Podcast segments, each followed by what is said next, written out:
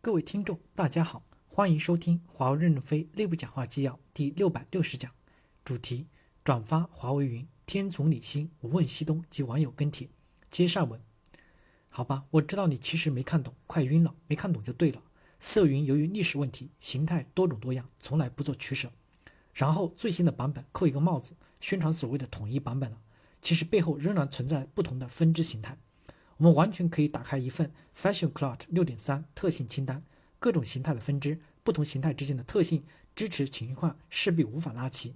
客户就像刨个虚拟机，你给我提供这么多种方式创建虚拟机有什么意义呢？市场需要做取舍，并不是强逼技术去搞定所有的场景。For all is for nothing。比如 in SDN 是否就不做了？这里我也说说我的个人看法，建议聚焦做跟公司有云同架构的方案。不管你是 Fashion Cloud Type One 也好，FCS 也好，技术栈本质就是一个东西。我给你举个举个简单的例子，你可能更容易理解。客户说我想买一个云软件创虚拟机，我们说有虚拟化的 XEN 创建虚拟机，有虚拟化的 KVN 创建虚拟机，有用的 OpenStack 无云服务，有硬的 SDN。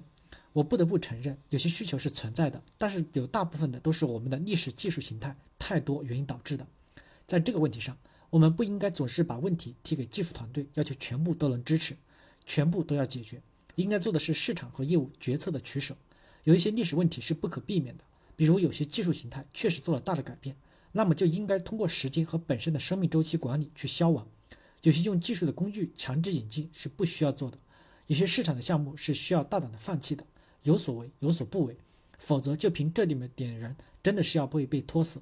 说实话。现在我们客观来分析公有云和私有云的技术堆栈复杂度，私有云比公有云复杂 N 倍，但是团队的人力是相反的。既然我们都明确了公有云的大战略，就应该聚焦攻击，做通用公有云加大私有云的唯一形态。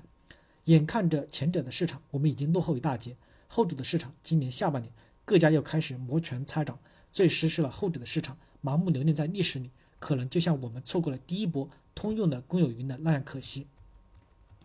同时建议 Cloud BU 华为云不应该只关注通用云公通用公有云市场，只要是按照云的商业模式按需输出，在线的管理的都应该是华为云的经营范畴。其实我一直认为，正如上面所说，通用云有云市场，我们已经落后一大截了，大可不必硬碰硬。我们应该聚焦在托管私有云这个市场，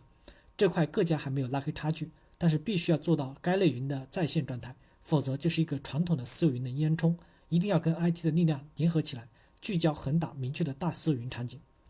其实两年前，Fashion Cloud 这个品牌还曾担当过公有云的技术品牌团队。那时候的公有云开发的部名字就叫 Fashion Cloud 开发部。Fashion Cloud 去年强行改为纯私有云销售品牌，我个人一直认为是一个很大的败笔。品牌的断代和市场的重新宣传的成本太大了。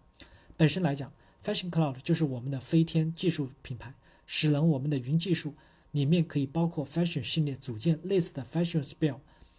Fashion Stage、Fashion Insight、Fashion 叉叉叉等，强化了我们云计算的 Fashion 技术品牌，也能解释清楚上层云的关系。Fashion 叉叉叉是华为云的技术使能品牌，线下交付自然就可以按照 Fashion 叉叉叉品牌进行 Offering 包装。近期看到公有云又给自己的技术站层起了许多名字，基本就是发了个软文宣传就完事儿，也没人能记得住了，也不成体系，都不系统。跟我们多年好不容易建立的 Fashion 品牌声量也没法融合，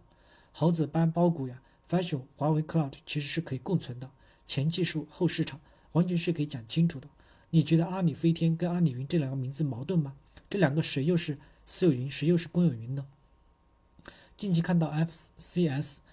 F Fashion Cloud 之间又在扯品牌和边界的问题了，其实真的有那么复杂吗？而且目前又听说可能在各种私有技术栈上面再扣一个华为 Cloud Stack 的品牌名，难道扣这个帽子真的就能解决问题吗？本质还是 Offering 堆栈要合一，那样也就只有一个品牌和 Offering，自然简单了。当然，对于历史的一些包袱，确实也不能完全不管，做做生命周期维护好了，要坚定方向。所有的历史包袱的演进，演进也是基于明确的一个大目标的。感谢大家的收听，敬请期待下一讲内容。